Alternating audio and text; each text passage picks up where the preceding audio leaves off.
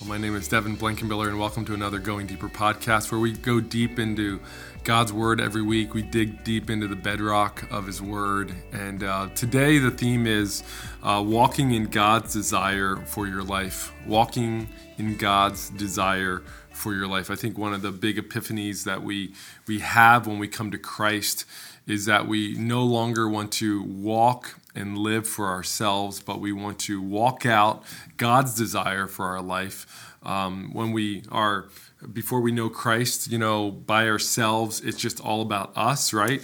Um, we just think about what makes me happy, what makes me feel good, what what makes me liked by others, what make what brings me to success, what makes me richer.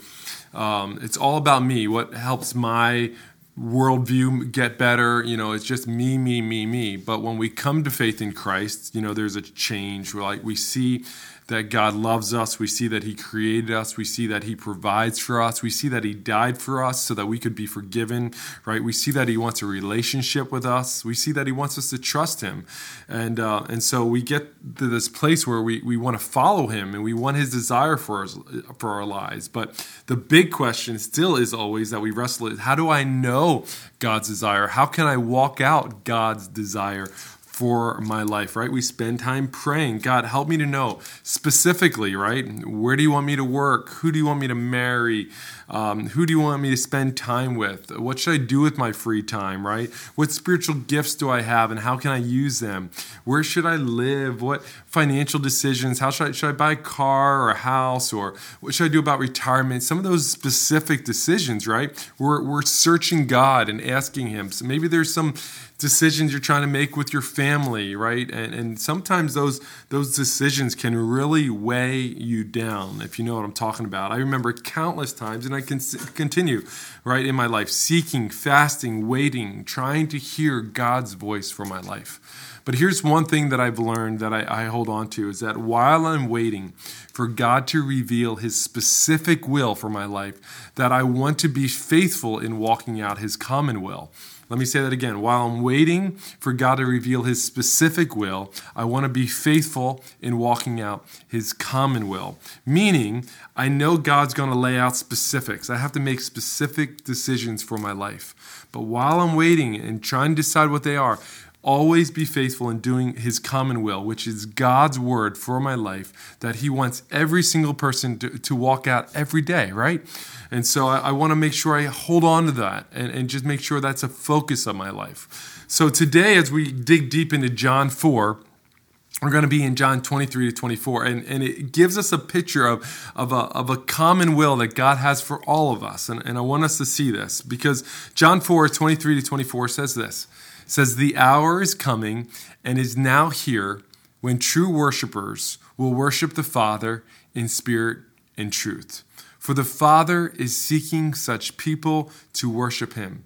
God is spirit, and those who worship him must worship him in spirit and in truth. Little side note this is actually one of our memory verses this week. If you would like to be a part of memorizing one scripture a week, uh, we want to encourage you just text the word memorize to 610 486 5140. Again, just text the word memorize to 610 486 5140 and you'll get added to a text list where we just send out a couple texts per week with the memory verse encouraging you uh, helping you. It's got some blanks in it for you to help memorize a verse and we do this just to meditate on it right? That multiple times throughout the week we can we can see god's word in front of us. We can take it into our hearts and spirit.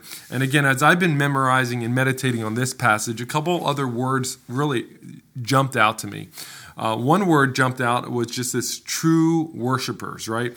That if there's true worshipers, God's searching for true worshipers, that means there must be false worshipers. That maybe there are people who say they love Jesus, they call themselves Christians, they go to church, right?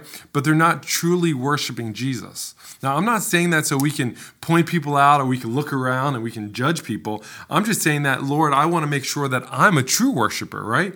Uh, Jesus said in Matthew 15, 8 and 9, he talked to the Pharisees who were considered true worshipers. They were considered people who were leaders in the synagogue in that day. And he called them out. He said, These people honor me with their lips, but their hearts are far from, the, from me. He said, Listen, in vain do they worship me. In vain do they bow down to me, right? Um, and, and I don't want that to be uh, said of us. I don't want that to be said of me. Uh, honestly, just because I'm a pastor or doing a podcast, just because I read the Bible often, that doesn't mean I'm a true worshiper, right? What does it mean to be a true worshiper? It means that that I can honestly and reverently come before God, that I don't have to pretend to be anybody else, that just like I can have a true relationship with somebody, a friend of mine that I can just bear everything with and just say, This is how I am and how I'm feeling, that I can honestly come before God. I think sometimes God's honored when we're just raw before Him, when we're just real before Him, that we don't just pretend that we don't have struggles in our lives, but we can have that just true relationship. God wants true worshipers, right? And then it says here that, that true worshipers will worship the Father. It says true worshipers will worship the Father. I think one of the teachings of Jesus that we overlook um, is the teaching that God is our Father. I mean, think about this for a second. I mean, would we ever look to God as our Father if it wasn't for Jesus coming and teaching us and telling us that we should look to God as our Father? Again, we see this in the Lord's Prayer, right? How did He teach us to pray? Our Father who art in heaven. Um, Jesus said in Matthew 23 9, Don't call anyone on earth Father, for you have one Father, and He is in heaven. I mean, this is incredibly hard or easy depending on your relationship with your earthly father. Some of you might struggle thinking of God as your father. Um, maybe, maybe you just see God as this tyrant, this king, right, who forces us to worship him. But that isn't the case. Jesus wants us to know that God is our father. Jesus wants to know wants us to know that that relationship, and especially in the context of worship, right? I mean, this word worship, uh, we, we talked about on Sunday, it means to bow down. The word worship means to yield. And, and we can think of worship like worshiping a king, right? But God wants us to worship him as a father, right? When you get the idea of worshiping a king, you think of yourself as a servant. But when we worship God as a father, we understand that we're still his sons and his daughters. Listen, there's two passages in here that make this clear. Um, Romans 8:15 says, "The spirit you received does not make you slaves, so you no longer live in fear again. Rather, the spirit you received brought about your adoption as sonships, and by him we cry, Abba, Father. We are no longer slaves, we're sons, and because we're sons, we can cry out, Abba, Father. Right? Galatians 4, 6, and 7 says very similar, the same thing says, Because you are sons, God has sent the Spirit of His Son into our hearts, crying, Abba, Father. So you are no longer a slave, but a son. And if a son, then an heir to God. He's guiding us to cry out, Daddy, father, right? This natural relationship. God has a desire for us to be his sons, for us to be his daughters, for a natural relationship that we want to please him as we worship him. I think sometimes we get hurt with our natural family if we can't earn their approval. I think one of the greatest way people have been hurt by their dads is their dad hasn't given that that approval that yes you please me right and because of that we rebel then we can never be good enough but really, you know, we want that that same thing to happen with our our heavenly Father. That as we worship Him, as we bow down to Him, as we yield to Him, we recognize you're my dad, and I want to yield to you because I want I want you to be pleased by me as your son and as your daughter. Uh, God is in heaven and is our Father, and true worshipers worship the Father. So here's the section uh, that I want to dig deepest into is that it says here that that the Father is seeking such people to worship him, right? It says the hour is coming and is now here where true worshipers will worship the Father in spirit and in truth. For the Father is seeking such people. I mean, wow. I mean, just think about this. God the Father is seeking. He's he's looking in this world, right? He's going from to and fro looking for those who desire to worship him correctly, not just in form, not just in appearance, but truly with their heart, bowing down, yielding to him. And and we're searching right? What do you want for my life god right? What is your desire? That's this big idea. God we want to follow you. And and jesus makes it clear that god is seeking true worshipers, right? And this isn't some new revelation that Jesus is like, aha moment. I mean, it really goes all the way back to Moses, right? In the wilderness when he received the Ten Commandments. Again, the, the Israelite people, their cho- the, God's chosen people, were delivered out of Egypt. Um, it says in Deuteronomy 5 6, it says, I'm the Lord your God. I brought you out of the land of Egypt, out of the house of slavery. You are no longer slaves. You are no longer forced to bow down and yield and and you are no longer uh, forced to do exactly what the Egyptians do. However, I am your God, and because of that, here are th- some things I want you to do. And he lists out, starts listing out the Ten Commandments, right? You should have no other gods before me, right? And then it says, Verse uh, commandment two: You should not make yourself a carved image or any likeness of anything that is in heaven above, or that is in earth beneath, or that is in the water. Right? But you should not bow down and serve them, for the Lord your God uh, is a jealous God, right? I mean, this idea of worship, of bowing down to God, right? Of God desiring that for our lives, it goes all the way back to the Ten Commandments, right? I mean, listen, when we seek things, right? Have you, when was the last time you sought something that you lost something in your house or you couldn't find your keys to your car or your wallet or last night, my one child, lost part of his game and we had to look for it. We all had to stop, right? We only seek after the things that we really want. We were talking about this in staff meeting as we were talking about this passage, and someone's like, Isn't it interesting? God wants our worship so much. I mean, that's why he's seeking after it, right?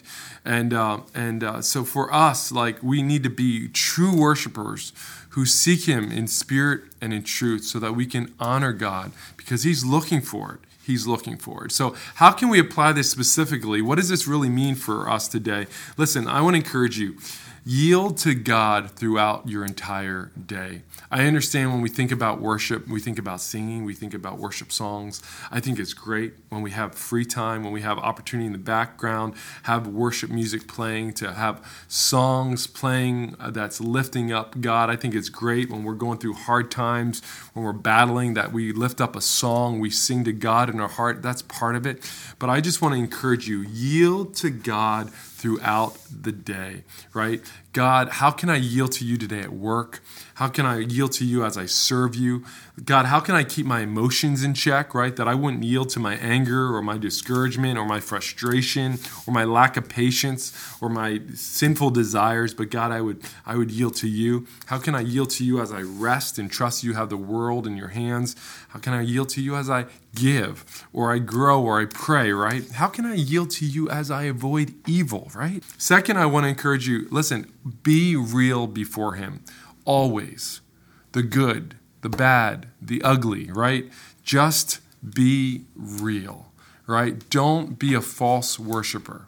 Listen, and when you're around other Christians and believers, don't feel like you have to put on a front. Let us be the church of real people. And sometimes those are like, man, I am doing great. And other times I'm struggling, right? But be real. Third thing, let me encourage you don't judge other people.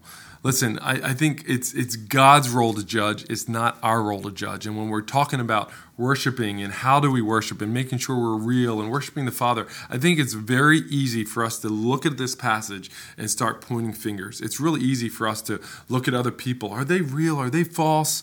Uh, it's easy for us to look at other churches, right, and what they're doing. I don't think this is the heart of the passage. Jesus isn't saying this to them so that he can turn the, the, the woman at the well to judge other people. He's saying that this is what God desires of you. This is what God desires of me. So can can we be careful not to judge? Right? Jesus says if we judge by the same measure we judge, we'll be judged by others.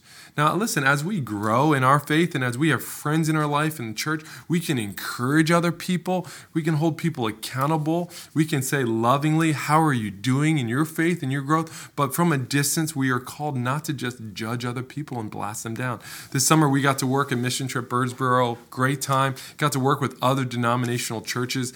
I understand from a distance, some people might judge those churches. Oh, they're spiritually dead or they're not growing, or even some of the churches that honestly are walking away from the doctrine of God's word. And from that standpoint, I do judge and I, I caution people. But you know what I found? There's people in those churches that love Jesus with all their heart. There's people in those churches that were serving all week because they were serving Christ. There's people in that churches that say, I want my church to hold true to the word of God, right? And and and I'm praying for my church that they don't walk away from God's word. And so it just opens our eyes that we shouldn't judge people from afar. We only God knows their heart, but God does know our heart. And in closing, let me just encourage you that as we yield our lives to Him and as we worship Him daily, listen, God wants His very best for your life. And as we yield to Him, his very best will happen. I want to encourage you. Sometimes it's just so easy for us to just take control back of our life. But as we worship, as we yield, as we bow down, God's perfect will will be completed in your life as you yield to Him every day. So, listen, as I close, let me just summarize again. Walking in God's desire isn't just walking in His specifics, it's walking in His common will. And one of God's uh, common desire for all of us is that we would truly worship Him in spirit and in truth. That we would see God as our Father, that we're not forced to be a slave, but we would worship our Father in spirit and in truth. Let me just close in prayer as we close. God, thank you again for today and thank you for your word. Thank you for your desire. God, we, we struggle sometimes knowing what do you want for me? Where do you want me to go? Where do you want me to live? What do you want me to do? Father, how do you want me to handle these situations? But God, let us have the strength to walk out your common will. And Lord, your will is for us to worship you truly in spirit and truth. Lord, you're seeking people to do that. And I pray, Lord, that in, the, in a world there, where there seems to be so much chaos, as our country seems to be going further and further away from you, Lord, help us to worship you and help us to keep our hearts on you every day of our lives. Help us to bow to you. Lord, I even believe that maybe there's someone who's trying to make some decisions and they're they're trying to decide what to do. Lord, I pray that in those specific decisions they would continue to say, "Lord, I surrender and I bow to your will for my life, God." So we love you and we thank you for today. In Jesus' name, amen. Well, again, thank you for joining us today for Going Deeper podcast. We hope and pray that this was encouragement to you. If it was, share it with someone you know uh, so that they also can be blessed by God's word.